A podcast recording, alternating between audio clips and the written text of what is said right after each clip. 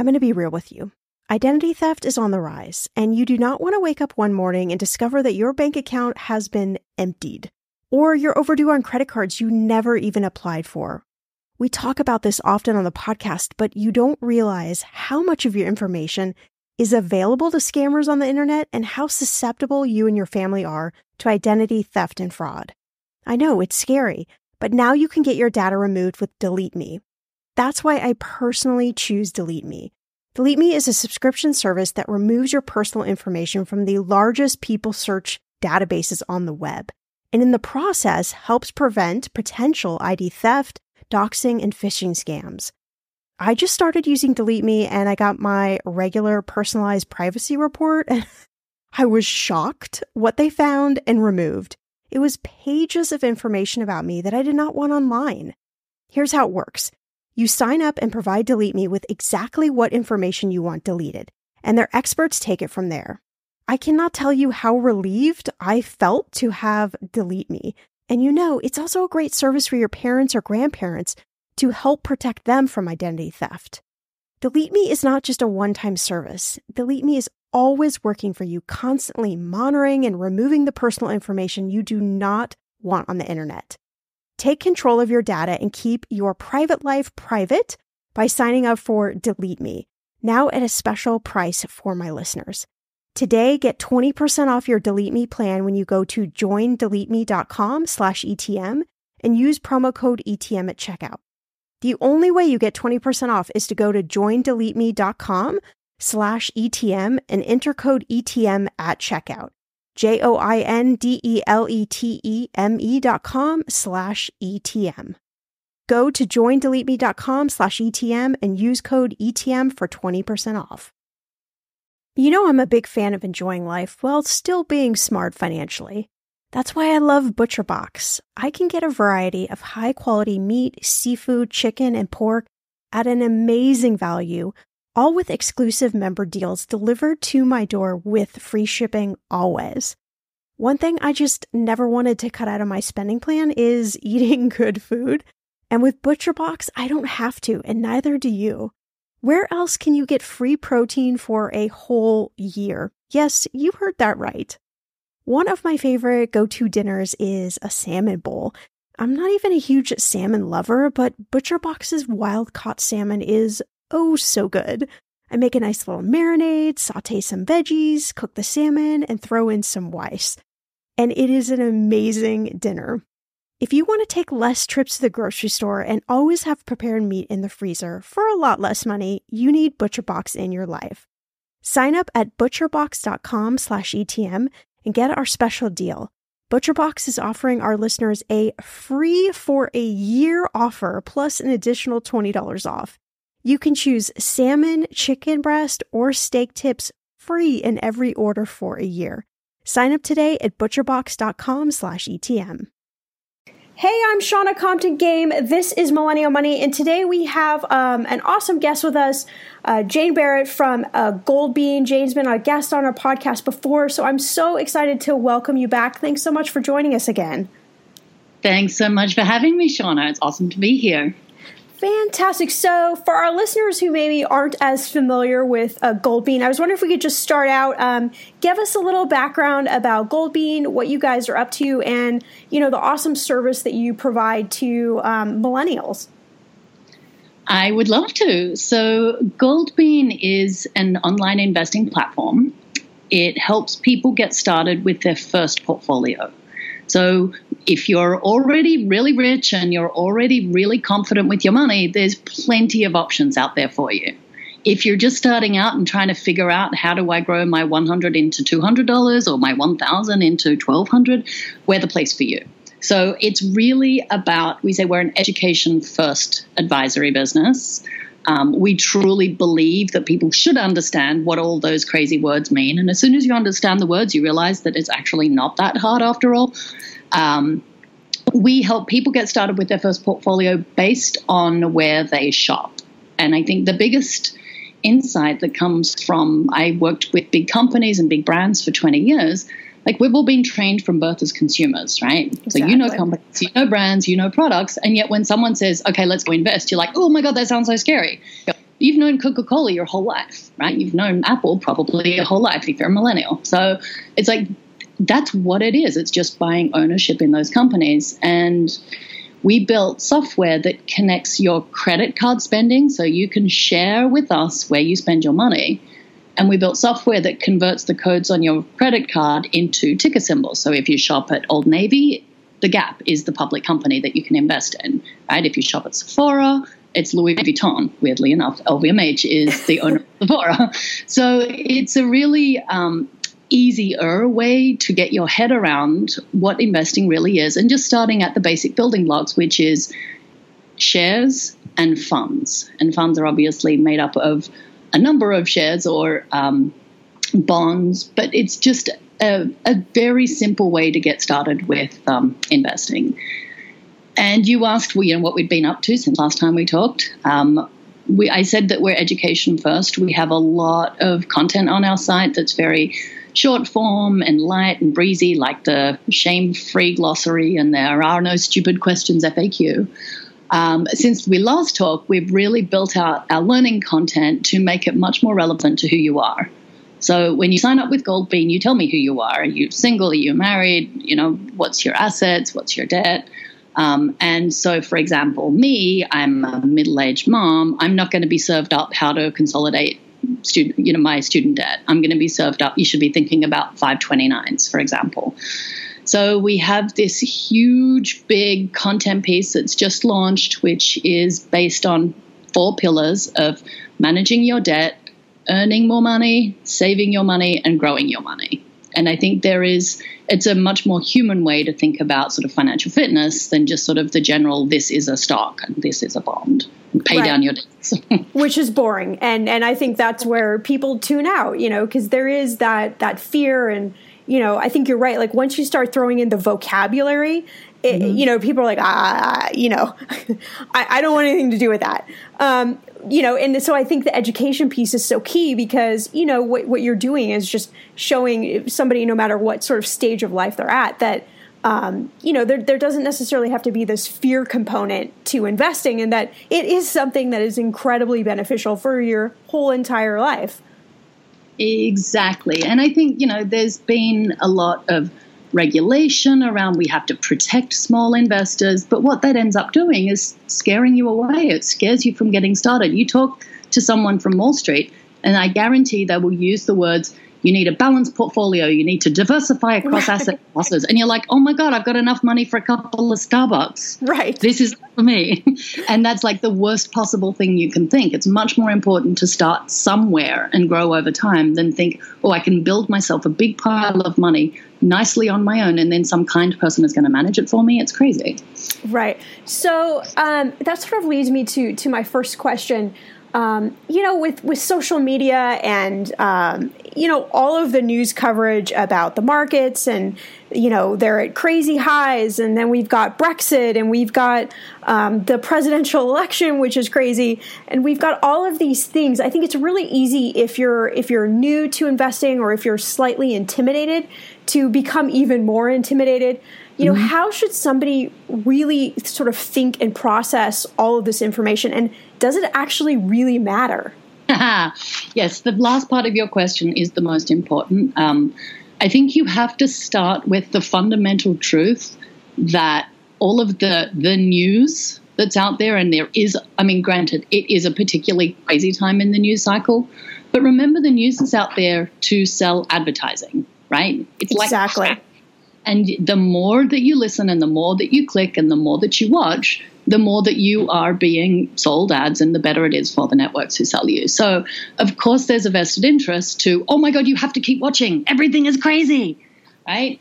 It doesn't, you don't have to be a student of history to really understand that the short term will always be, you know, surpassed by the long term. Yes, it's crazy now. It was also crazy in January. It was also crazy a year ago. It's always going to have this sort of element of panic and you must watch and you must watch but it's so you must watch so you can be sold more ads basically so but i mean to be serious there is a lot that can be said for uncertainty in the market right so that's one thing that the market the stock market doesn't like is uncertainty. And this is a particularly uncertain year with Brexit, which was a big surprise to everyone, and with the upcoming US elections. And so I think what you really have to look at, though, is even like the day that Brexit was announced, the markets had a very wobbly day, uh, which was a Friday, and then Monday, Tuesday, the next week was still wobbly.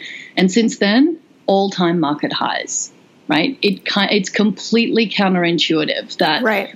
with all of the dis, you know, the instability in the world, why on earth is the market at an all time high? And it's almost, you know, it's like going hiking, right? You go hiking and you're going up a hill and you're like, okay, this is the top. And then you look, oh my God, there's more, right? And, and there is no like, okay, well, this is it. It's all downhill from here because, you know, the last couple of weeks have proven that even with craziness going on, companies continue to thrive. You know, this earnings cycle, like every 14 weeks, companies have to go to the market and say, this is what we did last quarter and this is what we're going to do and this earnings cycle hasn't been particularly blowout, but the market's responded really well. Like it's like many, many companies hitting all time high. And if you saw Facebook yesterday, it was up like 6%. It's amazing. Wow. So, but the markets are, are, are, going to do this, right? I mean, especially if you're like, let's say you're in your, your 20s and you're kind of new to all this. I mean, mm-hmm. this is going to happen. The markets are cyclical. History mm-hmm. does repeat itself, um, and you will rebound. Um, it yeah. may take you some period of time if something happens, but but all of this is it's it's pretty par for the course, right? Absolutely, and I think it's the best way to think about it is it's not about today, it's not about this week, it's not about this month, like uh, frankly not even about this year. It really is across my lifetime. And you know, we can look back in history, the markets go up. Like you will get a better return from being in the market over your lifetime than not. And that's, you know, that's the way to think about it. I am actively growing my money, even if this year it's going to suck or next year it's going to, at some point it's going to suck. And the worst thing to do is to say, oh my God, I put, you know, $5,000 into the market. It's only worth four now. I best take it out because I need to keep it safe right? I'll cut my losses and keep it safe. And that tend they're the people that drive gains for everybody else, right? You buy, exactly. buy high and sell low. When you do that, you're making someone else that thousand dollar gap. Right, exactly. Yeah. And you know, you wrote this. I was reading this article that you wrote for for Daily Worth. You wrote it last year, but um, you know, the title is "Fall in Love with Your Future: A Hidden Reason to Invest." And what I loved about it was, you know, you you kind of debunked the myth. I mean, I think a lot of people talk about like investing because you know you want to go buy the yacht and go you know sail in San Tropez and you know that that kind of quote unquote you know Kardashian lifestyle that you know most of us just you know, we look at and laugh like, you know. um, and so what I love in there is you talked about like investing really is about use this line buying uh, options in life. And I was wondering you just spend a few minutes like talking about that. What does that actually mean? So if you think about traditional financial advice, right? It's pretty it's pretty easy. Pay down your high interest debt, build yourself a contingency fund, and put the rest of it to work. Right? right. And it's this sense of you put it to work for some amorphous reason, which usually has the word retirement in it. You need to save for retirement. Now, I truly believe that retirement is a construct that's going to be relevant for boomers only. They literally will be the only generation to stop work at 65 and put their feet up for the rest of their life. Exactly. My grandparents' generation, and then, you know, my parents are boomers and I'm Gen X. And I think, you know, the rest of us are going to have to continue to not so much hustle, but just be smarter. Like it's going to be very, very difficult for the world en masse to put their feet up at 65. So, and, and don't you think that? I mean, this is my, I mean, this is my personal opinion, and, and my perception is that I think a lot of us in the younger generation maybe the idea of stopping work is not even attractive. Like, you know, exactly. we want to do other things, we want to contribute to the world, we want to, you know, all of these things, and we want to have kind of this vivacious life that's not just going to one day like fall off a cliff. Exactly, a hundred percent agree. And I think, and that's really where options in life come in. Like to have a, a vivacious life. I love that term. You know, I I had always said to myself I wanted a life of adventure and to be able to be, I think I'm a gypsy at heart and, you know, live in different countries. Sure. this is my second career, for example. And honestly, to have a base of money to let you explore those things, like you can't just say, okay, I'm going to stop work today and tomorrow I'm going to be a writer, right? Because I'm a passionate writer. You know, you need to build up a base so you can, you know, make money, make the money. But it, everything takes longer than you think in life, and and it's not just okay, I'm going to invest in a few shares and then in two years' time, I'm going to have a whole new career because of that. It's like it really is over the course of your lifetime. And I think, you know, and it's frankly not even just career. Like if you think about people who are financially stuck, right? I'm in a relationship where I'm not happy, but I can't leave because we've got 15 grand in credit card debt and, you know, a couple of kids and a mortgage. And oh my God, what are we going to do? Right? I literally have no options. Exactly. So from a, I have to build that base and preferably build it faster through investing rather than just sticking it in the bank. And that will allow me to, you know, maybe leave a bad relationship or explore a second career or move to another country. I mean, I experienced this myself. I had twins and I was convinced I can go back to work after 12 weeks. I can do that. That's going to be great. It's fine. It's no problem. surprise. Surprise, surprise. It was like being hit by a truck. And, you know, I had the good fortune of having, you know, invested early. And I started investing in my 20s, in my mid 20s. And it wasn't even, I, I spent $1,000 on Apple stock, which was genius back then. Um, yes. Um, sell it for two thousand dollars and thought I was so smart for doubling my money. But that was actually, you know, that gave me the confidence to keep going and keep exploring. And again, now as an investment advisor, we actually have to advise against just buying a single stock and sitting on it. But damn, it got me started. That's the thing. So, you know, fast forward 10 years and, you know, I was able to sell some stock and actually take time off and hang out with babies and travel a bit and, you know, get get back in shape and get mentally strong. And, you know, it was, you know, there should actually be paid maternity leave for everyone for these reasons. But in the face of that, it was nice to have the option to actually stay home and hang out and not have to rush back to work. Yeah. When I had been hit by a truck. Very important. It's totally true. Yeah. But yes, I, that, and that's much more, you know, when I tell that story, especially for young women, they're like, oh it's like yeah that's that's what options in life means. Like and you know it is. It's taking a chunk out of you know what you're building and saving for but if not that what right? And then did the same thing built up the base again and then stopped working and started goldbean and it was just you know i am on the outer edge of risk and i think i've built those risk muscles from a lifetime of investing but um, there is something really powerful to say, I'm going to change direction now. And I have the confidence to do it, and I have the base of money behind me that, you know, if everything goes terribly wrong, A, I can go back to work, and B, you know, I've still got a base that I can build from again. You know, done it before, we'll do it again. Yeah, I think that's such an important story. And I think when you break it down, like on the granular level, you know, when you talk about, you know, women, you know, maybe you could extend your maternity leave or guys, you know, have a habit of, of getting in careers and like just staying there because yeah. um, they can't get out because they've got a family or wife or whatever it may be. Um, you know, and then they can have option as well. And you know, yeah, you don't you don't have to wait for the gold watch at sixty five you can actually make life changes and life shifts and, and really have this, you know, enjoy, I guess I would say, this adventure of life, yeah. um, you know, because your, your money is, is working for you.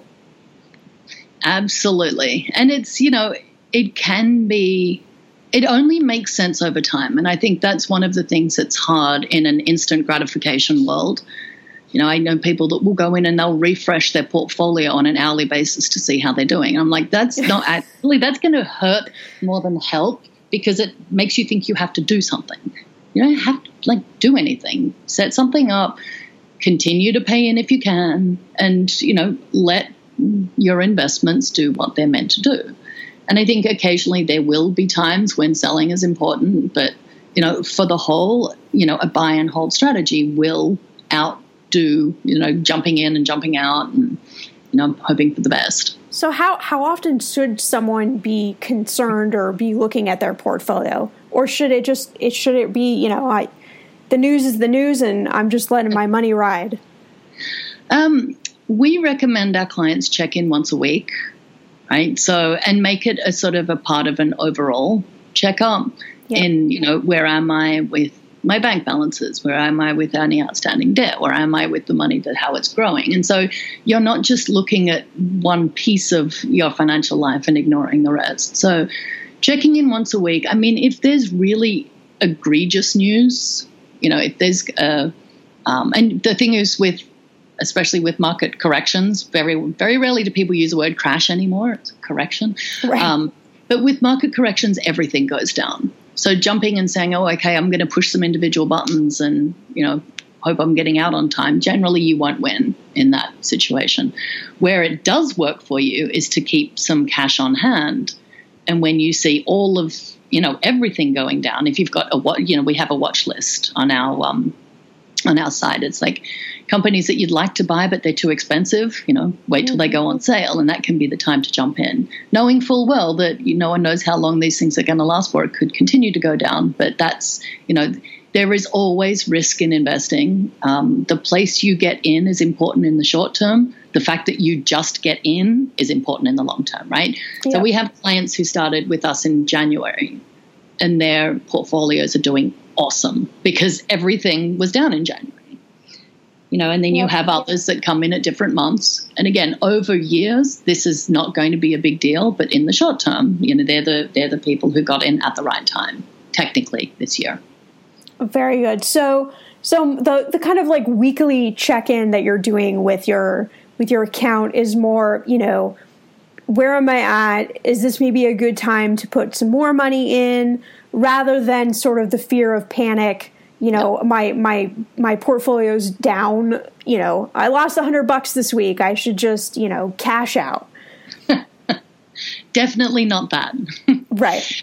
I mean, it's a um, the other the other penalty with sort of jumping in and out is that there's tax implications. Right? So if you say, on the other hand, I made $100 this week, I'm going to cash out and I'm going to take that 100 bucks and spend it, right? You're going to be taxed at your normal income level if you didn't have that stock for more than a year. Right. And so under a year, you're going to get taxed at income, a normal income, which can surprise many investors at the end of the year. They get their statement from the brokerage, and it's like, wait, what? I owe how much tax? Why? And it's, you know, if you hold for more than a year, you only pay capital gains tax, which some places like 15%. If you sell in under a year, you could be paying 35 and up because it's income tax.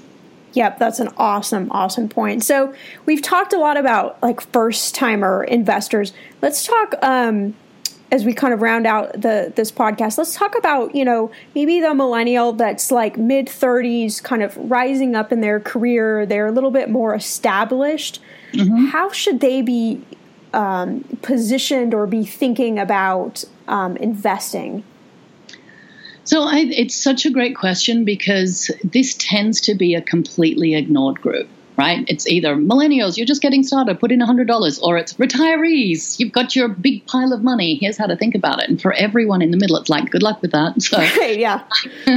so this is for the good luck with that people a great way to start thinking, especially around your mid 30s and onwards, is about your whole financial life. And, you know, I really don't like the term asset class because it really does sound like, you know, I've got a yacht on one side and a private island on the other. But asset classes are important to think about. So hopefully you've got some sort of real estate, you know, and even if you've got, you know, a big mortgage, it's an asset, right? So you have real estate asset class. You are you're going to hopefully have some sort of retirement retirement accounts through your work. So 401k, IRA, you know, that's an asset and it's a long-term asset.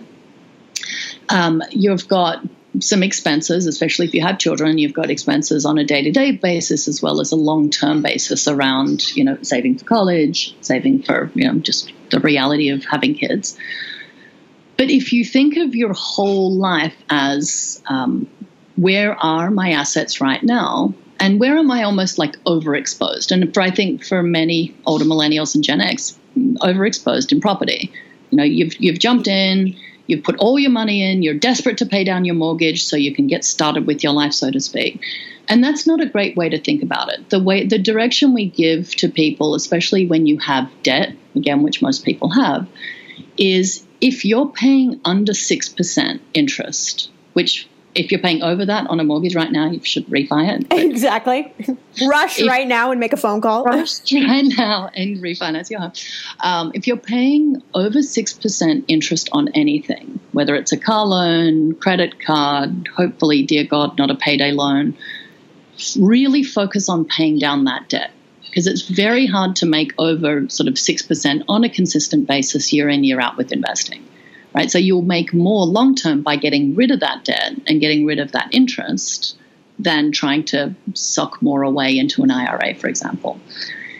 If you're paying under 6%, long term student loan, a um, mortgage, for example, you just incorporate those payments into your life and prioritize, you know, saving and investing, right? You don't have to rush to pay down a mortgage.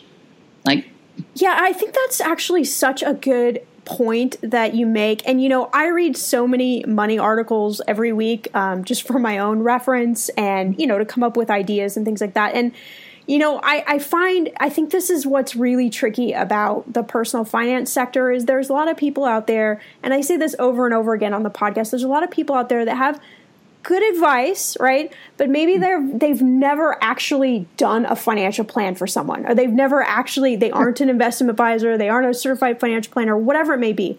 And I'm not discrediting their advice.